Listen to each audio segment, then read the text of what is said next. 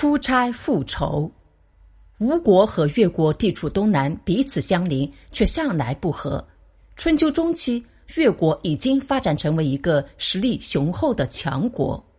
公元前四九六年，越王允长死了，他的儿子勾践即位。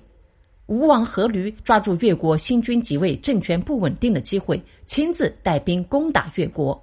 吴越两国在最里这个地方发生一场大战。吴军大败，四散逃窜。吴王阖闾受了重伤，还没有回到国内就死了。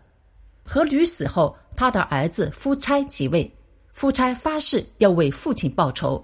为了鞭策自己，他派人站在宫殿门口。每当自己进入宫殿时，守在门口的人就会大声问他：“夫差，你忘记越王杀了你的父亲吗？”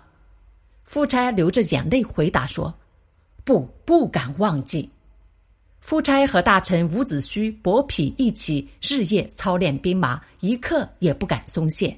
三年之后，吴国实力渐强，夫差认为时机已经成熟，就任命伍子胥为大将，亲自率领大军去攻打越国。越王勾践召集大臣商议对策，大夫文种说：“我看不如求和，等他们退兵后再从长计议。”另一位大夫范蠡说。吴王发誓报仇，苦练三年，来势汹汹，志在必得。现在我们应该坚守城池，但勾践不同意，坚持率兵迎敌。两军在水上相遇，吴军顺水而下，越军逆水而行。夫差站在船头，亲自击鼓督战，士兵个个奋勇向前，大败越军。